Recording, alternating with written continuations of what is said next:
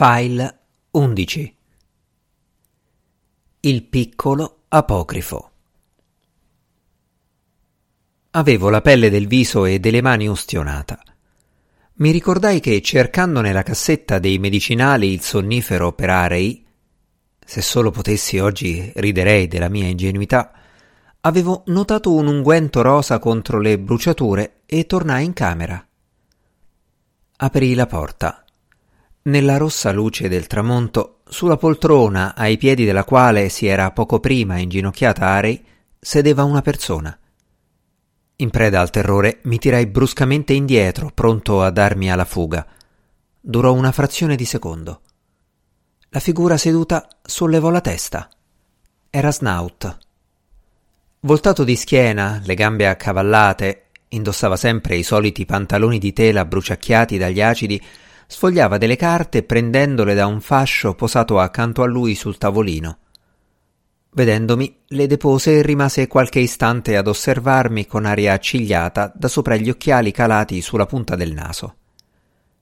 Senza una parola andai al lavandino, presi dalla cassetta l'unguento semiliquido e lo spalmai sui punti più ustionati della fronte e delle guance. Per fortuna non ero molto gonfio e grazie al fatto di aver stretto con forza le palpebre gli occhi si erano salvati. Con un ago sterile da iniezioni bucai le vesciche più grosse sulla tempia e su una guancia facendone uscire il liquido sieroso. Poi applicai sul viso due falde di garza umida. Per tutto quel tempo Snout aveva continuato ad osservarmi con attenzione. Quando ebbi finito, con la faccia che mi bruciava sempre di più, mi sedetti sull'altra poltrona dopo averne tolto il vestito di Arei. Un vestito che non aveva niente di diverso dagli altri, a parte l'impossibilità di aprirsi. Le mani conserte sul ginocchio puntuto, Snout seguiva con aria critica i miei movimenti. Allora, vogliamo fare due chiacchiere? Disse quando mi fui seduto. Senza rispondere, trattenni la garza che cominciava a scivolarmi lungo la guancia. E così abbiamo avuto visite, eh? Sì, risposi asciutto. Non avevo nessuna intenzione di seguirlo su quel tono. E ce ne siamo subito sbarazzati. Direi anche con una certa impetuosità si toccò la fronte che continuava a squamarsi scoprendo rosee falde di epidermide nuova. Lo fissai sbalordito. Come mai fino a quel momento la presunta abbronzatura di Snout e Sartorius non mi aveva dato da pensare? Lì per lì avevo creduto che dipendesse dal sole, ma su Solaris non ci si abbronzava. All'inizio però ci sei andato piano, vero? Disse senza accorgersi dell'improvviso lampo che mi aveva illuminato lo sguardo. Sonnifero, veleno, lotta americana, eh? Che vuoi da me? Se è per parlare da pari a pari, d'accordo. Se invece è per fare il buffone, puoi anche andartene. Certe volte si è dei buffoni senza volerlo, disse. Mi guardò con gli occhi socchiusi. Vuoi dire che non ci hai provato con una corda o un martello? Che non hai scaraventato il calamaio come Lutero? No? Caspita! aggiunse con una smorfia. Sei proprio bravo. Non spacchi il lavandino, non tenti di fracassarti la testa contro il muro, non sfasci la stanza. Arrivi, decidi, la metti in un razzo e chi si è visto si è visto guardò l'orologio. Direi che abbiamo a disposizione un paio d'ore, forse anche tre, concluse. Continuando a guardarmi con un sorrisetto irritante, riprese Mi consideri un porco? Un porco fatto e finito, ribadì con convinzione. Ah sì? Scusa, ma se te l'avessi detto, ci avresti creduto? Avresti creduto a una sola parola? Tacqui. Per primo è successo a Gibarian, continuò sempre con quel suo finto sorriso. Si era chiuso nella cabina e parlava solo attraverso la porta. Secondo te, che cosa dovevamo pensare? Lo sapevo, ma preferii tacere. Ovviamente pensammo che fosse impazzito. Attraverso la porta ci aveva detto qualcosa, ma non tutto. Forse ti rendi conto di come mai non ci volesse rivelare chi c'era lì con lui. Ormai lo sai.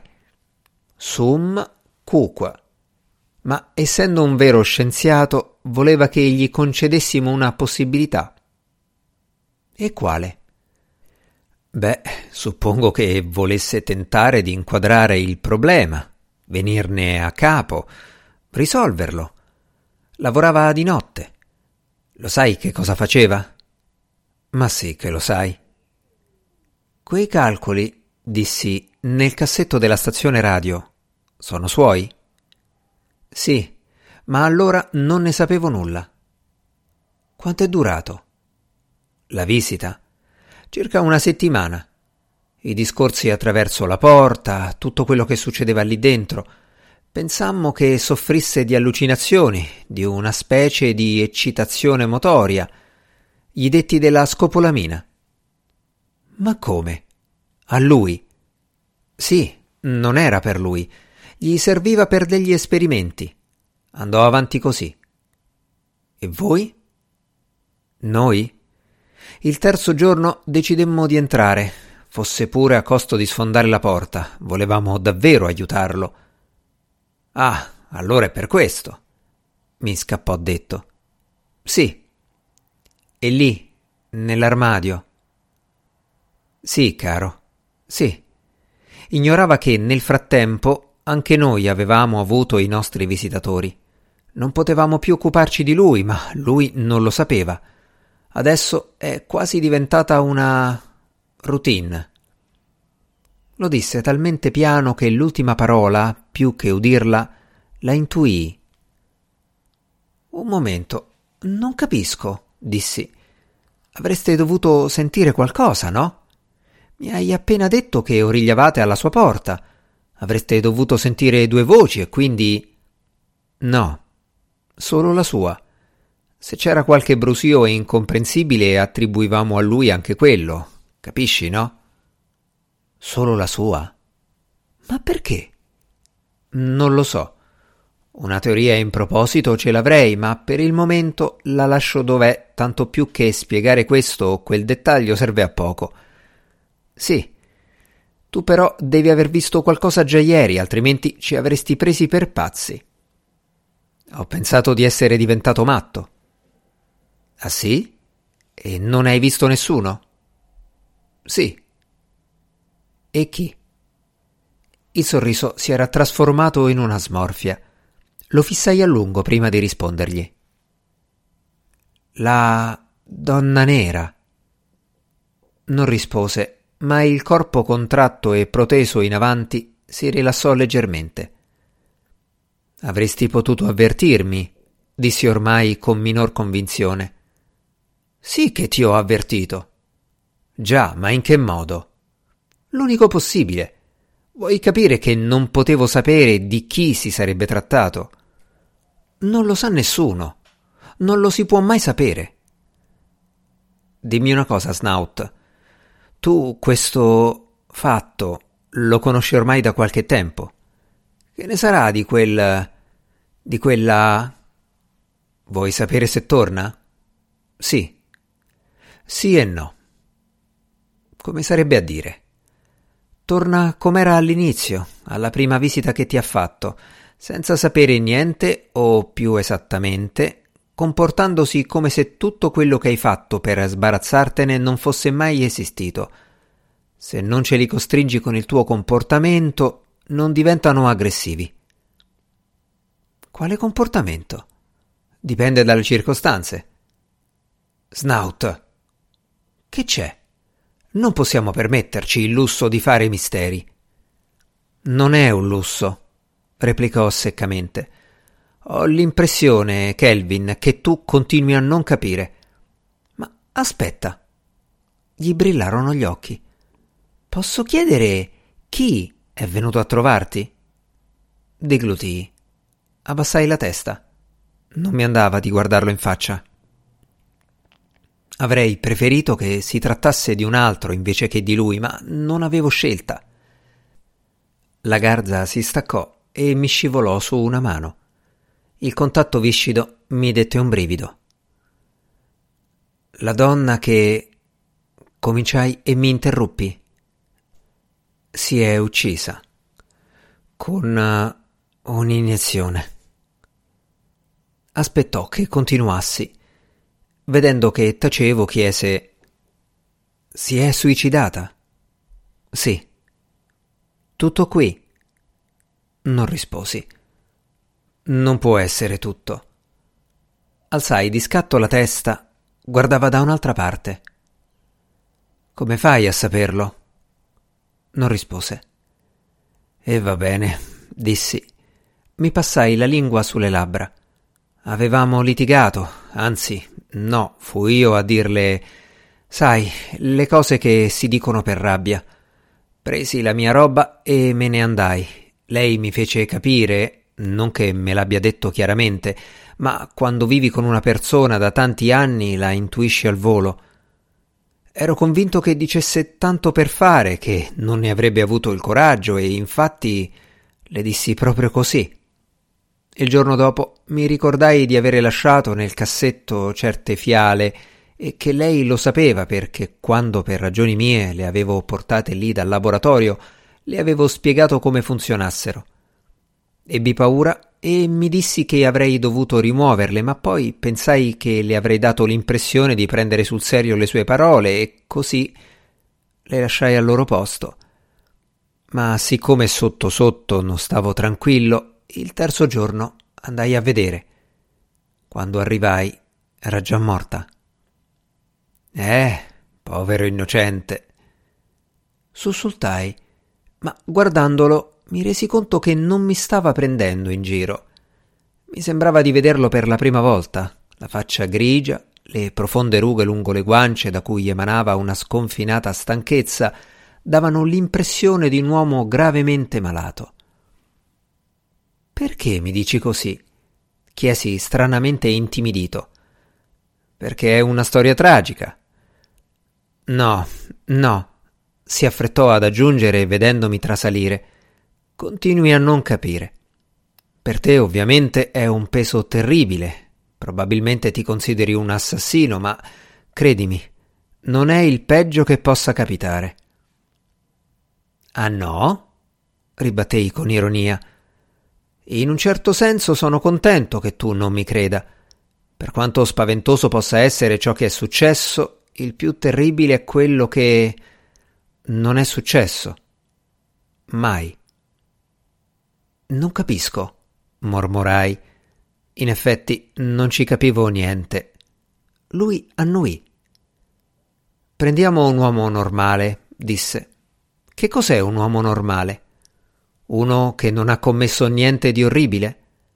Ma siamo sicuri che non ci abbia mai pensato.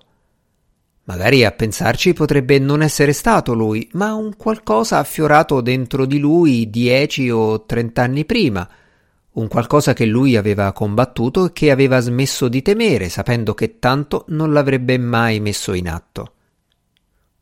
Mi segui?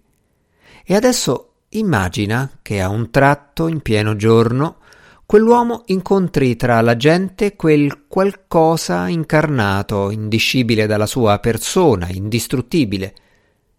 E allora sai che succede allora? Tacqui. Succede la stazione, disse piano. Succede la stazione Solaris. Ma insomma, che potrà mai essere? chiesi incerto. Né tu né Sartorius siete dei criminali. Sbaglio o sei uno psicologo? mi interruppe con impazienza. Chi di noi non ha mai avuto un sogno o una fantasticheria del genere?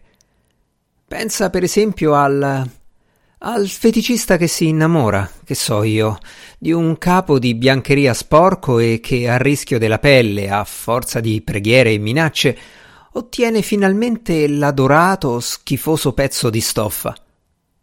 Divertente, no? Uno che da un lato prova ribrezzo per l'oggetto del suo desiderio e dall'altro lo ama alla follia e non esita a sacrificargli la vita, con un'intensità di sentimenti pari a quelli di Romeo per Giulietta. Sono cose che capitano. Però, capisci, capitano anche cose, situazioni che nessuno osa realizzare, fuorché nella propria mente, in un attimo di smarrimento, di raptus, di follia, chiamalo come ti pare. Dopodiché il verbo diventa carne. Tutto qui. Tutto qui, ripetei macchinalmente con voce inespressiva. La testa mi ronzava. E la stazione? Che c'entra la stazione? Stai facendo finta di non capire, mormorò scrutandomi con attenzione. Sto parlando precisamente di Solaris, solo di Solaris, nient'altro che di Solaris. Non è colpa mia se diverge così drasticamente dalle tue aspettative. Del resto ormai ne hai viste abbastanza per potermi ascoltare fino in fondo. Noi uomini partiamo per il cosmo pronti a tutto, alla solitudine, alla lotta, al martirio e alla morte. Anche se per pudore non lo proclamiamo a gran voce, spesso siamo convinti di essere persone straordinarie. In realtà quello che vogliamo non è conquistare il cosmo, ma estendere la Terra fino alle sue frontiere. Certi pianeti saranno desertici come il Sahara, altri glaciali come il Polo o tropicali come la giungla brasiliana. Siamo nobili e umanitari. Non vogliamo asservire altre razze, ma solo trasmettere loro i nostri valori e, in cambio, impadronirci del loro patrimonio.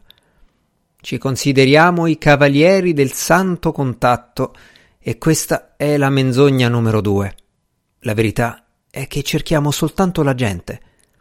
Non abbiamo bisogno di altri mondi, ma di specchi. Degli altri mondi non sappiamo che farcene.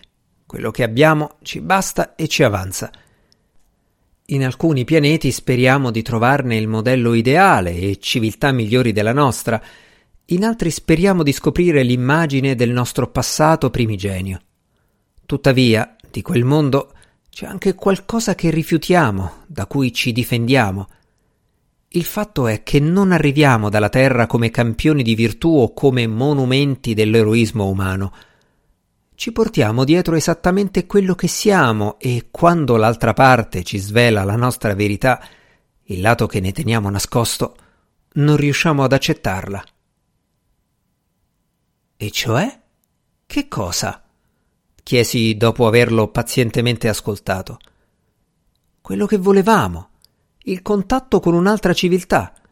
E adesso che ce l'abbiamo, vediamo che si tratta solo della nostra mostruosa bruttezza, della nostra follia e della nostra vergogna ingrandite al microscopio. La voce gli vibrava di rabbia. Ma tu pensi che sia l'oceano? Pensi davvero che sia lui? Ma perché? Lasciamo pure perdere il come, ma perché, in nome del cielo? Credi davvero che voglia giocare con noi? O forse punirci.